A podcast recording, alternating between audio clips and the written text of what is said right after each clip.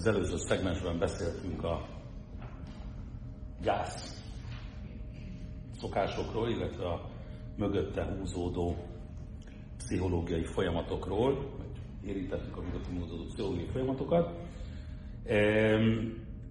De miközben ez történik a fizikai világon a gyászolókkal, érdemes megtudni, hogy van ennek reciprokán a spirituális világban, hiszen a fizikai világban történtek, azok leképezik a spirituális világban történteket. A, a lélek, amely elhagyta a testet, az egy ugyanolyan folyamaton megy keresztül, amilyenen a gyászok, egy, egy folyamaton megy keresztül, amely leképeződik, vagy tükrözi, amelyet tükröznek a gyászszokások. Inkább így fogalmazok. A lélekre végbe menő folyamatokat is tükrözik ezek a gyászszokások.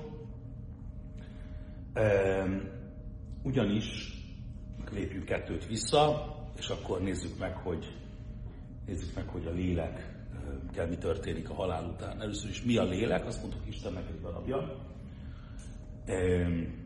Ráadásul két oldala is van a léleknek, vagy két aspektusa is van a léleknek. Az egyik az állati ösztön, a másik az állati lélek, és a másik az a isteni lélek, vagy isteni ösztön. Ezt nevezhetjük két léleknek, vagy nevezhetjük a lélek két aspektusának, történetünk szempontjából. Mindegy, hogy az állati lélek az, amelyik a fizikai létünk fenntartását igyekszik minél jobbá tenni, eszi, enni, ívni, stb.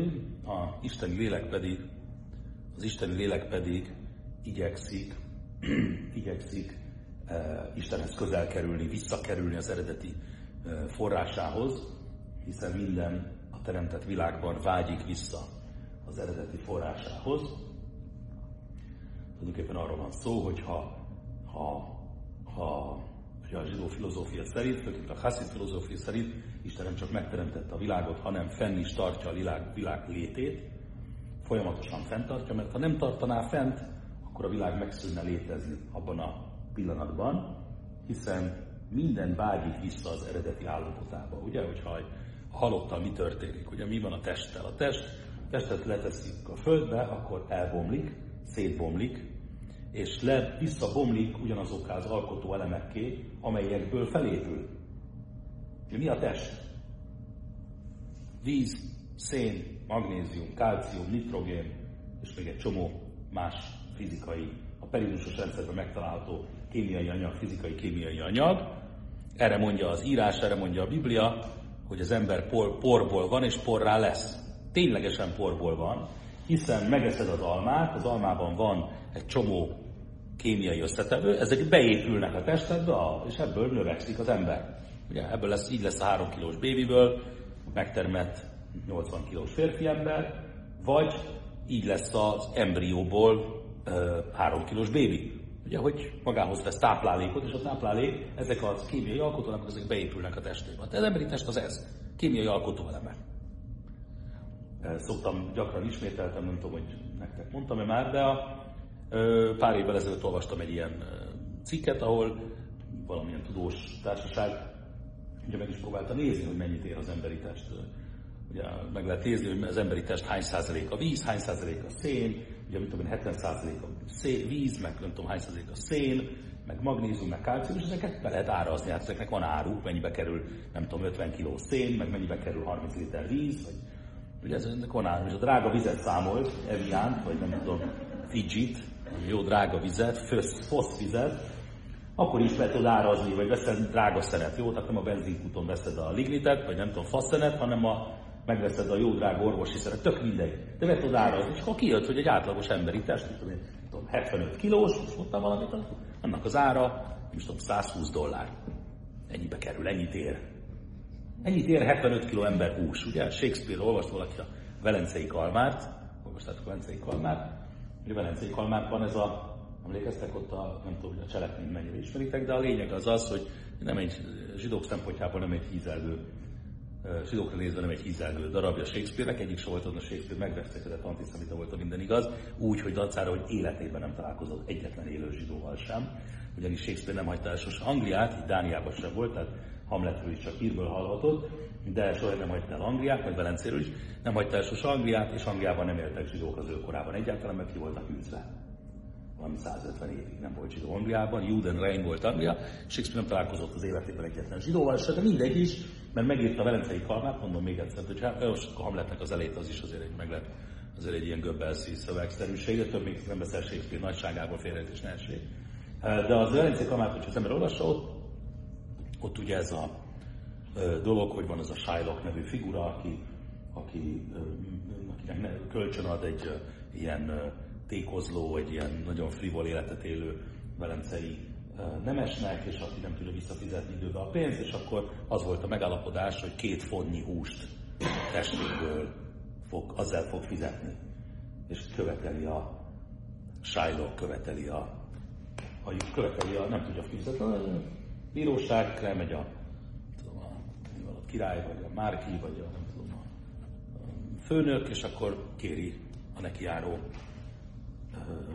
és ez a, az egész drámának a, a, az üzenete. Mindegy, nagyon érdekes egyébként érdemes megnézni, elolvasni, megnézni darabot, színdarabot, elolvasni a művet, vagy megnézni a Al Pacino féle filmet, ami zseniális. Al Pacino játsza Shylockot, tök jó. Ehm, tehát mennyit ér az emberi test? Ugye, mennyit ér az ember? Ugye, és akkor az ember ér 30 ezer forintot, vagy 50-et, ha valaki 120 kilós, akkor többet ér, ha valaki egy kicsit vékonyabb, akkor kevesebbet, ugye? De ennyit ér az emberi test, tehát tudjuk, hogy nem ennyit ér az emberi test. De ugye más, más élőlényeket be tudunk kigyárazni. Ugye mennyibe kerül egy kiló csirke? Egy kiló marha, egy kiló búza, ezeknek megvan az ára. Az emberi testnek ilyen szempontból nincsen. Egyébként hozzáteszem, nem mindig volt. Ez így volt, amikor volt ára az embernek is, ha nem is így az emberi testnek, de mondjuk a rabszolgáságban azért volt, be volt árazva egy adott ember, és mondjuk nem akarok semmiféle párhuzamot vonni semmi között, de hát ugye végül is Hitler is beárazta az embert, amikor, amikor nem tudom, Goebbels, vagy pardon, Mengele azt mondta Auschwitzban, hogy te munkaképes vagy, akkor te megérdemled, hogy éljél, de pedig nem vagy munkaképes, akkor te nem érdemled, hogy éljél, de most egy másik lapra tartozik, de azért alapvetően azt lehet mondani, kulturált emberi környezetben az emberi testnek nem ez az értéke. Az embernek nem az az értéke, nem 50 ezer forintot érek, hanem én felbecsületetlen értékű vagyok, és amiért ilyen felbecsületetlen értékű tesz, és titeket is természetesen csak, az pedig a, a bennünk lakó lélek, amitől az ember különlegessé válik, nem a testétől válik különlegessé az ember. Most, tehát van az embernek egy teste, meg egy lelke, és ez a kettő tandemban dolgozik egymással, partnerségben van a test és a lélek egymással. Mint mondtam, a test mulandó, ugye szétbomlik, elrohad, elmálik, a, a, a lélek viszont örök. Amikor az ember meghal, akkor a lelke kiszáll belőle, és visszatér oda, honnan jött. Honnan jött? A lelkek birodalmából jött. Hova tér vissza? A lelkek birodalmába tér vissza. Ugye erről is beszélhetünk, hogy mit jelent az, hogy a lelkek birodalma, vagy lelkek királysága, vagy a lelkek országa, nevezd, ahogy akarod. Olam Hanefasot így hívják általában héberül, de lehet neki más jelzőt is adni, tehát lelkek világa de ez egy, ez egy párhuzamos dimenzió, egy, egy, egy párhuzamos valóság, ahhoz képest, a valósághoz képest, amit az ember tapasztal az ő érzékszervével. Erről beszéljünk egy kicsit, beszéljünk. Ugye azt tudjuk, hogy nem csak az van a világon, amit az érzékszervénkkel tapasztalunk. Ezt ma már jobban tudjuk, mondjuk, mint egy 500 évvel ezelőtt az ember tudta. 500 évvel az ember, az ember azt gondolta, hogy amikor meglát egy asztalt, akkor ő tulajdonképpen egy asztalt néz. De hogyha megkérdezel egy kémikust, hogy mit lát, amikor megnéz egy asztalt, akkor ő azt mondja, hogy ő egy asztalt lát, ami fából van, a fa pedig, ha megbeteszi a mikroszkópja alá, akkor molekulákból áll, vagy atomokból, az atomok pedig neutronokból, protonokból, ráadásul azok meg mint az őrült mozognak százezerrel, ugye? Tehát tulajdonképpen semmi nem az, amit látszik minden sokkal mélyebb, minden sokkal több. De én nem vagyok kémikus, de azt én is tudom, vagy fizikus, de azt én is tudom, hogy a, a, vannak rádióhullámok, meg fénysugarak, meg mondjuk, mondjuk, ilyen, mondjuk, mondjuk vegyük a rádióhullámokat, ugye, amit nem hall a fülünk, meg nem lát a szemünk, nem tudunk érzékelni semmilyen módon, de mobiltelefon például tudja ezeket venni, ezeket a rádióhullámokat, és átalakítja értelmes jellé, vagy a rádiókészülék, vagy hasonlók, ugye? De nem csak azzal, amit látunk, beülök a kocsiba, benyomom a, a Waze-t, a GPS-t, és hip-hop oda visz engem, ahova szeretném, egészen fantasztikus dolog, ugye?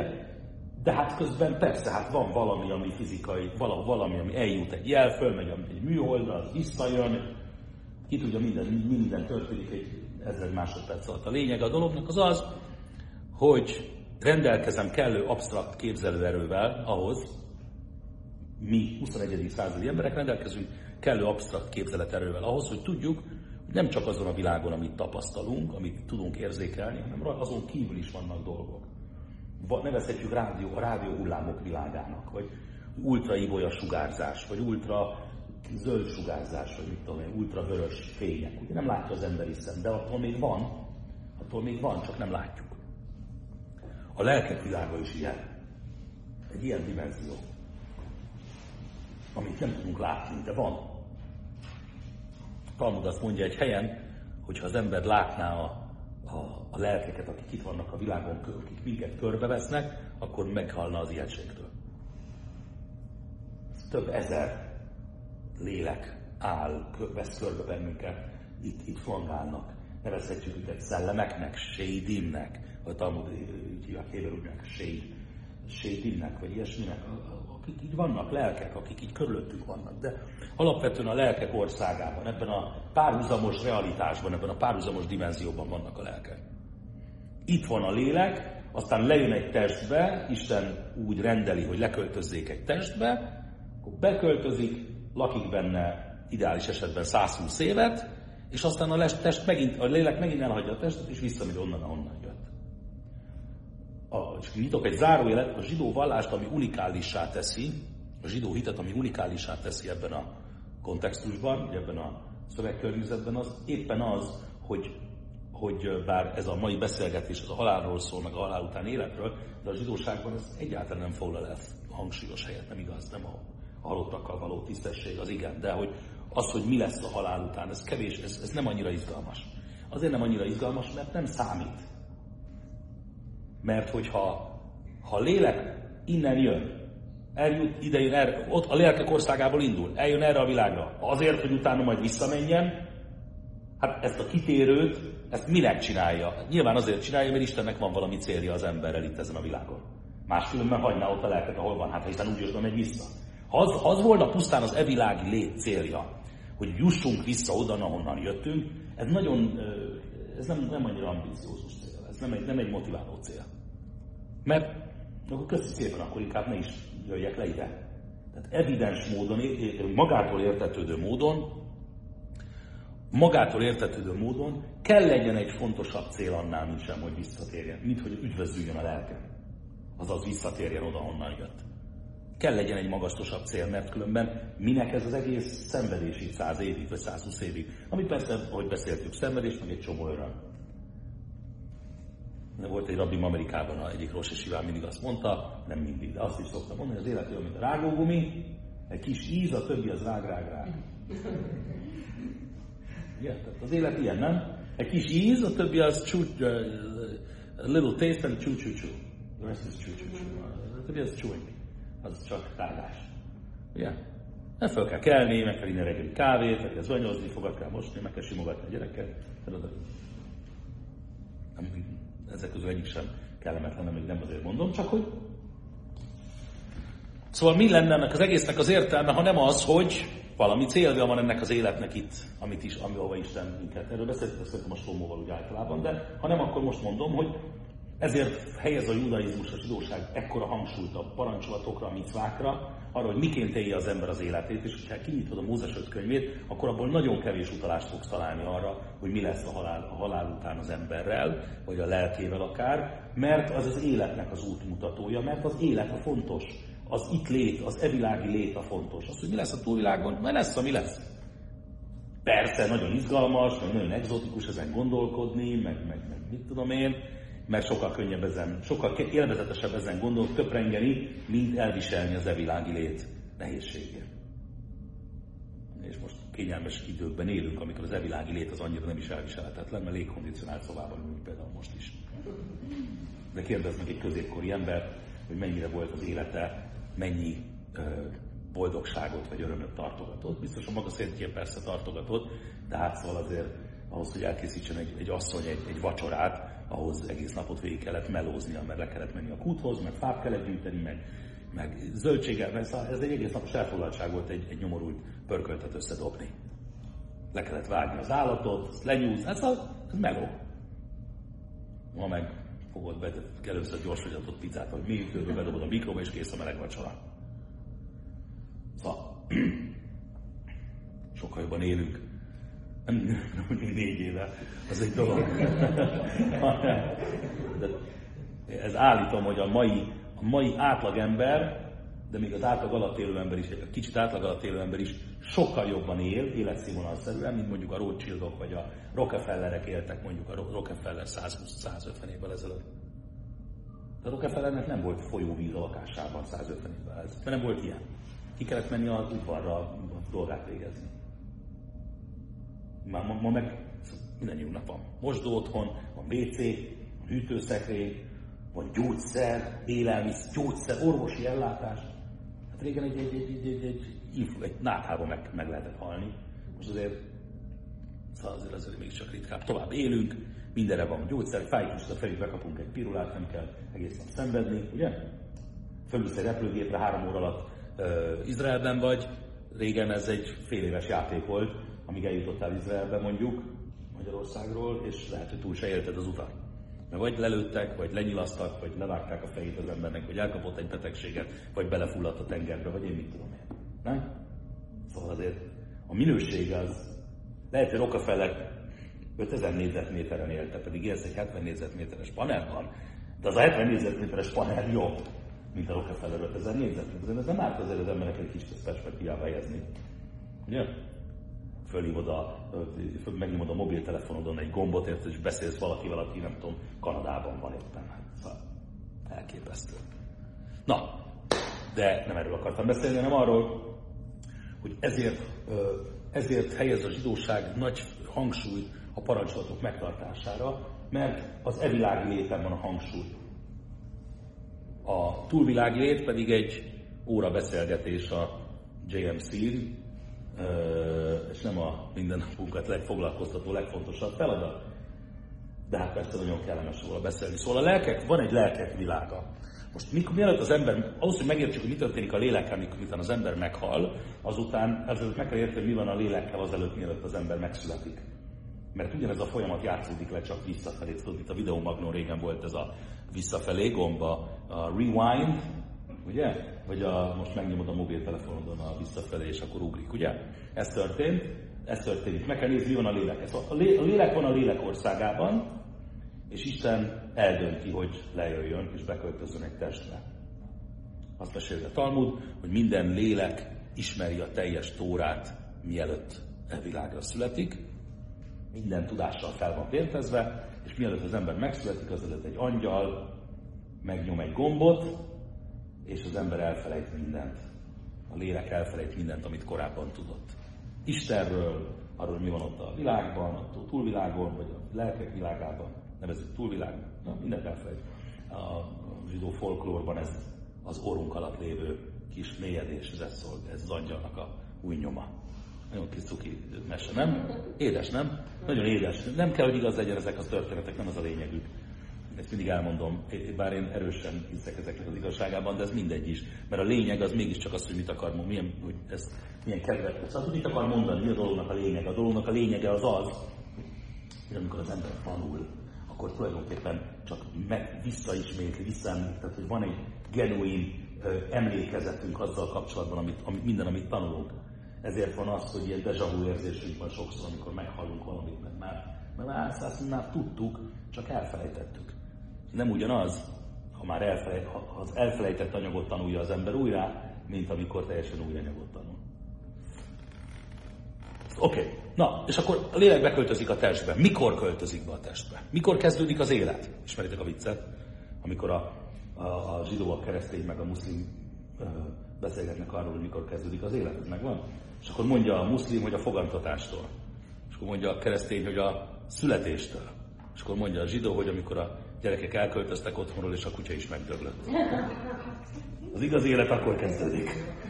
De az élet, mikor kezdődik az élet? Az élet um, a fogantatáskor kezdődik, és a lélek tulajdonképpen szépen, fokozatosan száll bele a fizikai testbe. Úgy kell elképzelni, mint amikor te lakást, beköltözöl egy lakásba. Vásárolsz egy új lakást. Házat, így tudom én. Ugye? Mikortól válsz a lakás tulajdonosává? Ez egy folyamat. Először, és mikor kezdődik a folyamat? Mikor kezdődik az, hogy te egy új lakás tulajdonosává válsz? Nem. Sokkal előbb. Sokkal előbb.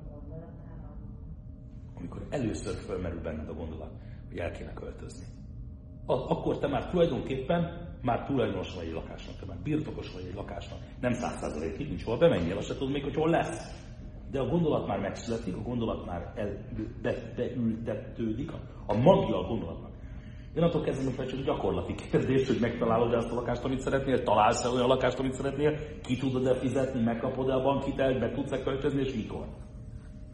De, és akkor azt mondjuk, hogy ha százalékokban kellene kifejezni, akkor azt mondanám neked, hogy az első egy százalék, nem akarom számosítani, de mondjuk az első egy százalék a költözésednek az már akkor megtörténik, mikor az első gondolat a fejedben kibudja, és ehhez képest lehet, hogy csak tíz év múlva fogsz költözni.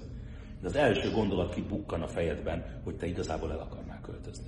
Aztán még 5 most nem akarom számosítani, csak érzéke, illusztrálom, hogy még 3 amikor először ülsz az ingatlan.com elé nézegetni lakásokat. Jó, és akkor, amikor találsz egyet, amikor odamész, megnézed, amikor elkezdesz alkudozni, amikor kifizeted az első részletet, amikor kifizeted az egészet, amikor megkapod a banki és az utolsó 5% az, vagy nem tudom mennyi, tök mindegy, lehet, hogy 90, és minden, amit eddig mondtam, az csak 10 történetünk szempontjából lényegtelen. A lényeg az az, hogy ez egy hosszú folyamat, amelynek az a vége, hogy te beköltözöl a lakásba, és még akkor sem vagy igazán otthon. Mert már a tiéd ugyan a lakás, te vagy a birtokosod, ez még nem vagy otthon. Mikor leszel igazán ott? Mikor leszel otthon? Amikor ott laksz, és ott van minden cuccod, aminek ott kell lennie. Ugye? Mikor belaktad, és mikor vagy igazán otthon, szerintem, az én szerint véleményem szerint, amikor úgy néz ki ezt a, a éjszaka közepén, hogy felébredsz, és úgy néz ki a mosdóba, hogy nem rúgsz bele valamibe, amihez nem vagy otthon hozzá, nem voltál eddig hozzászokva. Vagy amikor hazamész este a munkából, mondjuk autóval, és beszélsz valakivel mobiltelefonon, és még nem a régi címedre mész haza, mert ugye ilyen biztos volt már veletek is ilyen, nem? Hogy dumálsz valakivel, és akkor még, ugye, még mindig a régi címhez mentél haza, mert nem figyeltél, csak rutinszerűen mentél. Amikor már ha álmodba fölkeltenek is az új címedet mondod be, amikor nem rúgsz bele semmilyen küszöbbe azért, mert ú, bakker, hát elfelejtettem, hogy ebben, a lakásban, az új lakásban itt van egy oszlop, na akkor vagy igazán otthon. És ez egy hosszú folyamat. Ugyanez van a lélekkel is.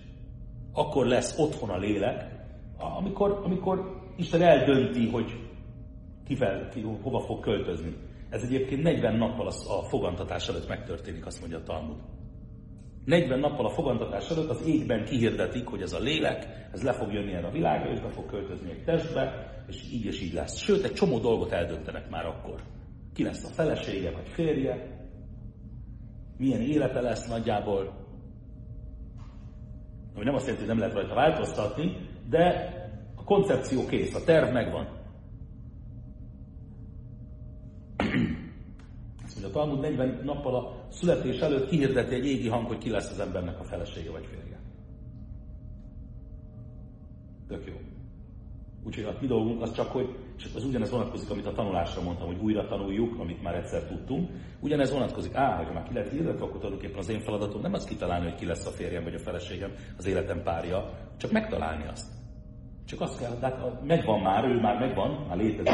Ezt hívjuk jidisül, úgy hívja jidisül, a, bes, a basert, aki neked van elrendelve, az én, az én másik felem már ott van, már megvan valahol, az én feladatom csak, hogy megtaláljam el. A lányom házasodott két hónappal ezelőtt, az első gyermekem, házasodott két hónappal ezelőtt, a, ö, egy ilyen hagyományos ö, ortodox ritus szerint nem csak az esküvő, hanem a, egyáltalán a férkeresés így történt, sáthenen, tehát házasság közvetítőn keresztül. Erről is tudok nagyon szívesen mesélni, felendkívüli élményeim vannak, meg nagyon jó az egész. De egyszer fölhívott a, az esküvel, márciusban volt az eljegyzés, júniusban az esküvő, és fölhívott egy, előtte, nem tudom mikor, valamikor ebben az időszakban, és azt kérdezte, hogy honnan fogom tudni, hogy ő az igazi. A, ez a honnan fogom tudni, hogy ő az igazi. És én azt mondtam neki, hogy onnan most hozzámész feleségül. Mert, a, mert, mert azt akarod, hogy ő legyen az igazi. Mert, mert, mert ez így működik. Mert ha azt mondom, hogy ő már pedig ő a feleségem, és nem a házasságról beszélünk, hanem a halálról, meg az életről, de ha már itt tettünk egy ilyen kis kitérőt, akkor az, le, az a feleségem, aki, akit én akarok, hogy a feleségem legyen. És a házasságnak a lényege az az, hogy az ember úgy áll hozzá, hogy nincs B opció. Ez az én férjem, és ez az én feleségem, és nekünk együtt van dolgunk, és együtt fogjuk megcsinálni, és sikerülni fog. Kész pont. Mert ha úgy állsz hozzá, hogy á, legfeljebb majd elválok, á, és mi történhet, nem? Manapság úgyis minden második házasság vállással ér véget, akkor ez, akkor ez nem fog, ez nem lesz. Ha nyitva egy ilyen kis kaput, az, az nem jó. Akkor ez nem fog sikerülni. Mert mindig ott lesz a kis hátul a kis ajtó. Még egyszer nem azt jelenti, hogy nem vált el az ember. Persze elvált, csak nem legyen ez az attitűd. Az attitűd az, hogy ez sikerülni fog. Onnan tudom, hogy ő a férjem, hogy, vagy a feleségem, hogy, hogy ő a férjem. Kész, ez van. Ezt fogjuk, együtt fogjuk megcsinálni. Na, nem sokára akartam beszélni, szóval egy csomó minden eldől, mielőtt a lélek lejön erre a világra, mielőtt megfogantatott az ember, Isten kijelöli a lelket, el, el fog jönni ebbe a testbe, és amikor az, em, a léle, a, az, em, az ember megfogan, ugye, amikor a, az apa és anya e, e, inti együttléte után megfogan az ember, akkor a lélek elkezd kapcsolatot kiépíteni ezzel a fizikai világgal. A lélek nem akar lejönni erre a fizikai világra, azt mesélik a, azt mesélik a rabbi, hogy nem akar a lélek, ha a küzd ez ellen. De aztán végül is ez van. Az ember akarata ellenére születik meg, nem kérdezi senki. Isten eldönti, hogy megszülessél, hogy a lélek lejöjjön, és, és egy majd szerdán fogunk beszélgetni zsidó zenéről, ha nem felejtem el, bemutatok nektek egy nagyon szép számot, ami erről a társalgásról szól, a szövege nagyon, nagyon vicces a szövege, a lélek és egy angyal beszélgetése, mielőtt a lélek lejön erre a világra, hogy a lélek hogyan küzdik, hogy nem szeretne lejönni erre a világra, de hát ez van. Ez, ezt kell szeretni, ugye?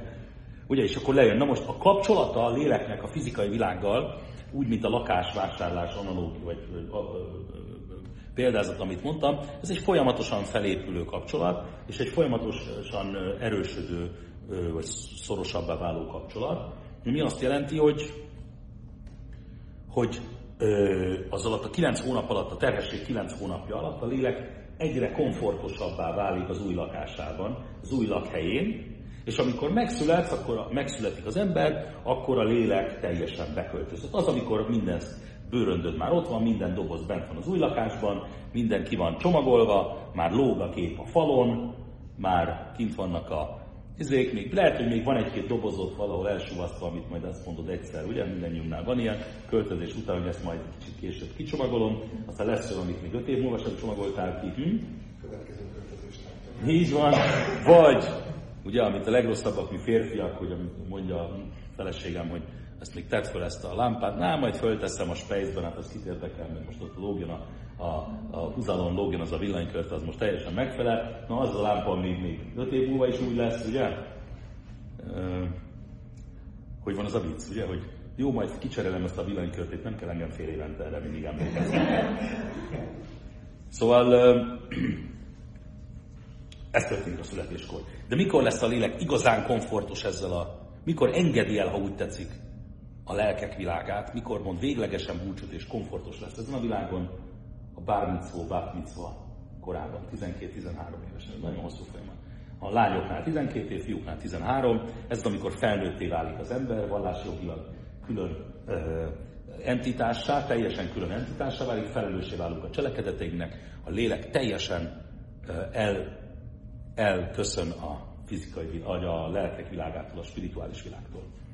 Na, és akkor itt van a lélek a Földön, és akkor csinálja, amit csinál, jó esetben jót csinál, és akkor a végén az ember meghal, és a lélek eltávozik a testből, és ez az eltávozás, ez hasonlóan ugyanúgy ilyen fokozatos, vagy lépcsőzetes, ahogy a világra érkezés volt. A kiköltözés ugyanolyan fokozatos, mint ahogy az elköltött beköltözés volt, és a léleknek az evilággal való kapcsolata nagyon intenzívből, a nagyon szorosból egyre lazábbá, egyre kevésbé intenzívé válik. Ez zajlik le a siva, a gyász időszak alatt. Ez egy egy évig tartó folyamat. Egy év, amíg a lélek teljesen elkötözik ebből a világból.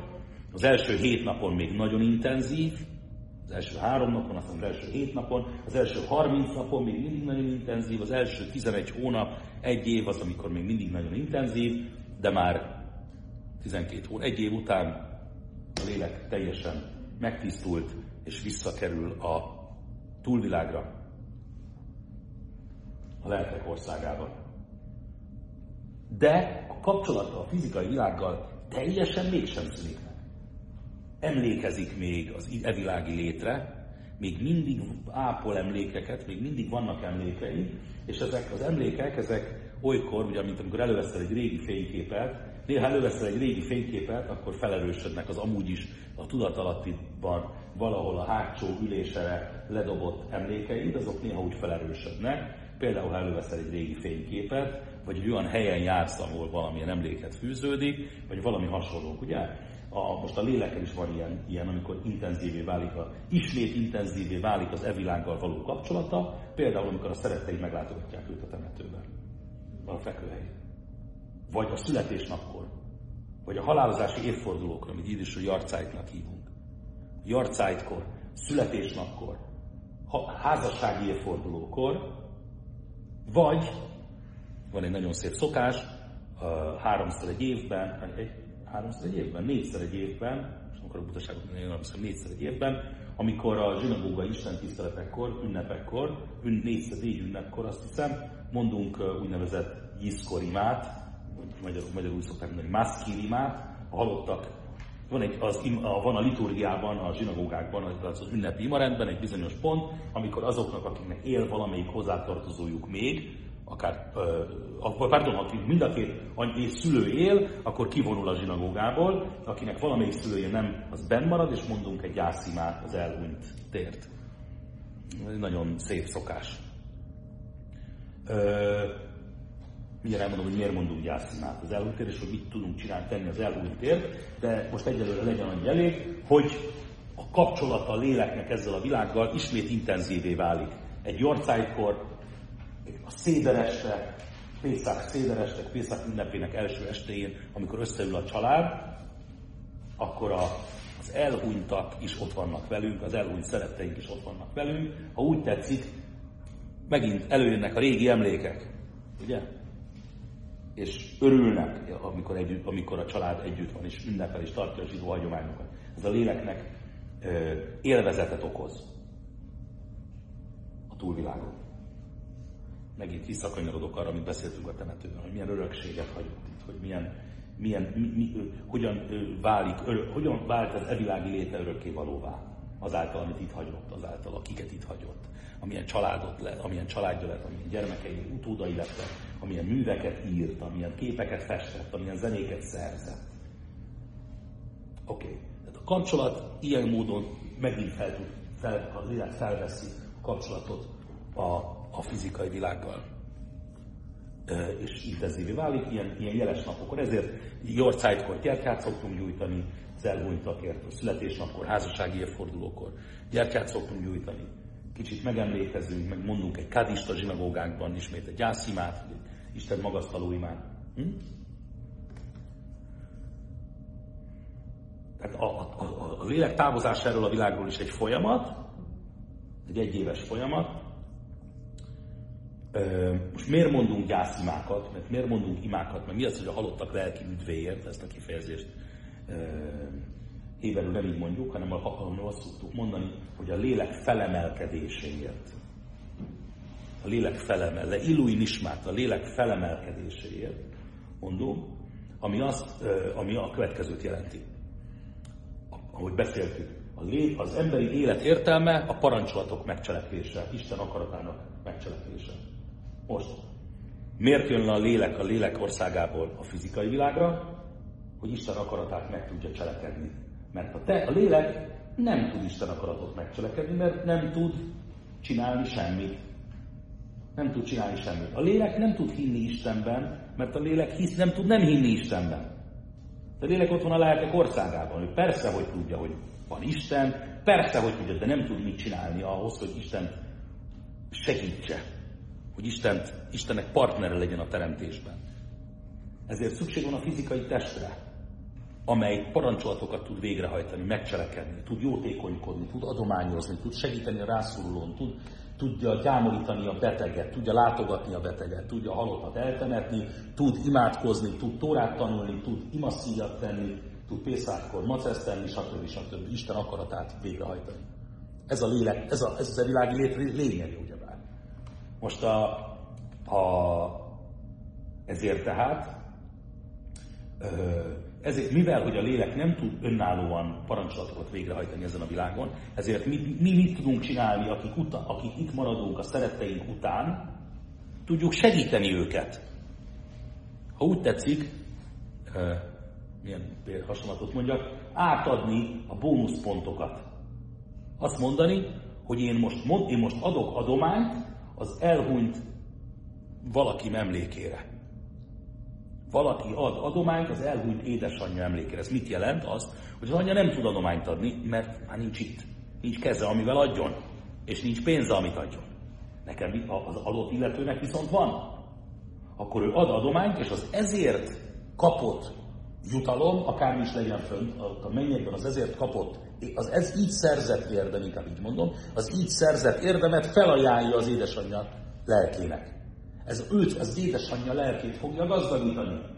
Azaz, mivel hogy a lélek azáltal van megmérettetve, hogy mit csinált ezen a világon, ha valakinek esetleg a saját érdeme nem volna elég, akkor én tudom innen a földről segíteni, ezen a fizikai világon, ezért tudok adományozni a nevében, ezért tudok tanulni, tórát tanulni a nevében, ezért tudok kádis, Isten dicsőítő, kádis az nem egy gyászima, a kádis Isten dicsőítése, az egy arameus szöveg, nagyon szép szövegű ima, arameusul van, aminek a lényeg az, hogy gyertek, magasztaljátok velem Istent. Ezt, ezt az imát ezt csak közösségben, azaz minyanban, azaz tíz felnőtt zsidó férfi jelenlétében lehet mondani. Miért? Azért, mert, mert az imának a lényege az, hogy egy közös, hogy én azt mondom tíz embernek, vagy rajtam kívül kilencnek, hogy gyertek, magasztaljátok Istent. És ez egy érdem, Istent magasztalni, és ezt az érdemet fogom az elhunytam, az elhúnyt szerettem, nem az enyém valaki, magam, vagy magunkról ne, mondjuk rosszat, nem másokról se, szóval valaki egy kádist mond, az elhúnyt szerette lelki üdvéért, azaz, hogy a lelke több érdemet szerezzen, és az érdemek által, ha úgy tetszik, magasabbra szálljon. Ha úgy, a képletesen szólva magasabb. Ez a dolog lényege. Ez, ez, a, ez a, és a maszki imának a zsinagógában a négyszer ünnepekkor elmondott imának, és igazából ez a lényege az a lényege, régen az volt a lényege, és tulajdonképpen nagyon sokan feledésbe merült sajnos, de a lényege az az, hogy itt az emberek felajánlásokat tesznek, adomány felajánlásokat a halottak lelkünkréért. Sajnos az adomány felajánlás az gyakran elmarad, és megmarad csak az ima, ami mind nagyon szép és jó, de hát a pénz beszél a kutyaugat, ugye? És azért az adomány az, az, az inkább imádkozik egy kicsit kevesebbet, és adok hozzá többet. Az nagyobb segítségre van a világnak. Hm? Tehát ez, a, ez, ez tulajdonképpen, és, és, és, és, és ez, a, a, ez a folyamat, ez a, a, a léleknek a távozása erről a világról ismétlődik meg, ahogy bejött, lejött erre a világra, ismétlődik meg egy év alatt. Um, Mennyi időnk van még? Van egy, egy óránk, ugye? 6 órakor kezdődik a igen, hatkor, akkor hatig van időnk, akkor még van egy kicsit több időnk. Akkor még érdemes talán, és a következő szegmensben fogunk beszélni még a, a, a lélekvándorlásról, meg a, meg a halál utáni életről, de akkor talán azért arról érdemes valamit szólni, vagy még egy, egy kicsit iterálni azt a, ezt a, a, a lélek és a test kapcsolatának a lényegét. Jelesül az, hogy a lélek nem képes parancsolatokat végrehajtani ezen a világon, csak a testtel. Ez egyébként a halottak feltámadásának a lényege is. A tanuló van egy ilyen történet, hogy van egy vakember, meg egy, egy béna, testi fogyatékos, nem tudom mi a politikailag korrekt megfogalmazás, de maradjunk annyiban, hogy egy, nyom, egy, egy, egy, egy nyomorék ember, egy nyomorék meg egy vak. Elhatározza, mint, a, mint hogy ez valami vicc lenne, elhatározza a nyomorék meg a vak, hogy lopnak egy almát. Ugye egy baj van, hogy a vak nem látja, hol az alma, a nyomorék meg nem éri el.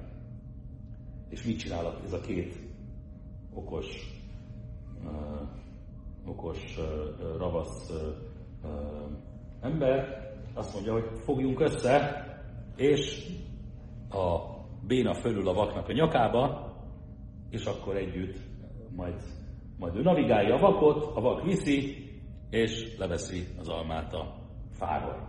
Jó kis terv. Akkor felmerül a kérdés, hogy melyiket kell megbüntetni. Kinek jár a büntetés? Annak, aki ténylegesen letépte az almát, és a tényleges bűnt ő követel, vagy annak, aki, akinek a nyakában ült, mert nem jutott volna oda? Ugye? A, vá- a salamoni döntés, a válasz, az az, hogy mindkettő. Az egyik nem tudta volna a másik nélkül ezt a bűnt végrehajtani. Most, hogyha nézzük ennek a gondolatnak a pozitív oldalát, akkor azt látjuk, hogy ha ez így van rossz cselekedetekkel, akkor ugyanígy van jó cselekedetekkel is. A lélek nem tud egyedül jó cselekedeteket végrehajtani, a léleknek szüksége van a testre, hogy jó cselekedeteket csináljon. A lélek nem tud filint imaszíjat tenni, a lélek nem tud elmenni a zsinagógába, a lélek nem tud adományozni, macet tenni Pészákkor, Jom Kipurkor böjtölni, tisztelni az anyát, szépen beszélni a szülőkkel, stb. A lélek nem tud ilyet csinálni. Ezt, ezt a test tud csinálni. Szükség, ez egy partnerség. Egy, egy üzleti együttműködés a lélek és a test között, már pedig, hogyha érdemeket csak együtt tudtak szerezni, akkor a jutalmat sem fair, hogyha csak az egyik kapja, ha csak a lélek kapja a jutalmat, hanem a testnek is kéne valami jutalmat kapni az elvilági erőfeszítéseiért. Ezért, ezért amikor eljön a messiás, eljön a megváltó, akkor fel fognak támadni a halottak, a lélek visszatér a testbe, és együtt kapják meg a jutalmat a sok jóért, amit csináltak. Hiszen ha csak a lélek kapná meg, az nem volna fel.